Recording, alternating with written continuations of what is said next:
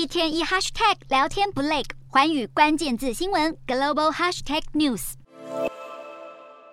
非农就业数据由美国劳工部在美东时间每个月的第一个星期五上午八点半公布。顾名思义，统计对象不包括务农人员、政府员工、私人家庭雇员或是在非营利组织就职者。而是统计美国制造业、营造业和服务业等等非农业单位的就业数据，同时也是美国的经济主体，在全美就业人口占比达九成之高。而非农就业数据囊括了就业人数变化、失业率和就业率等三大数值，其中以就业人数的变化和失业率最受关注。此外，投资人也会比较前值、实际结果和经济学家的预测数值来作为参考。像是外汇市场就特别重视比较非农就业人数的预期和实际数值，如果实际数据低于预期中值，投资者通常会对美元减仓；但如果情况正好相反，则是买进美元的信号，也使得短期走势下非农就业数据良好与美元走强呈现强烈的正相关。而美元作为黄金和石油的计价货币之一，也让非农就业数据化最诶跟当，甚至能够影响金价和油价。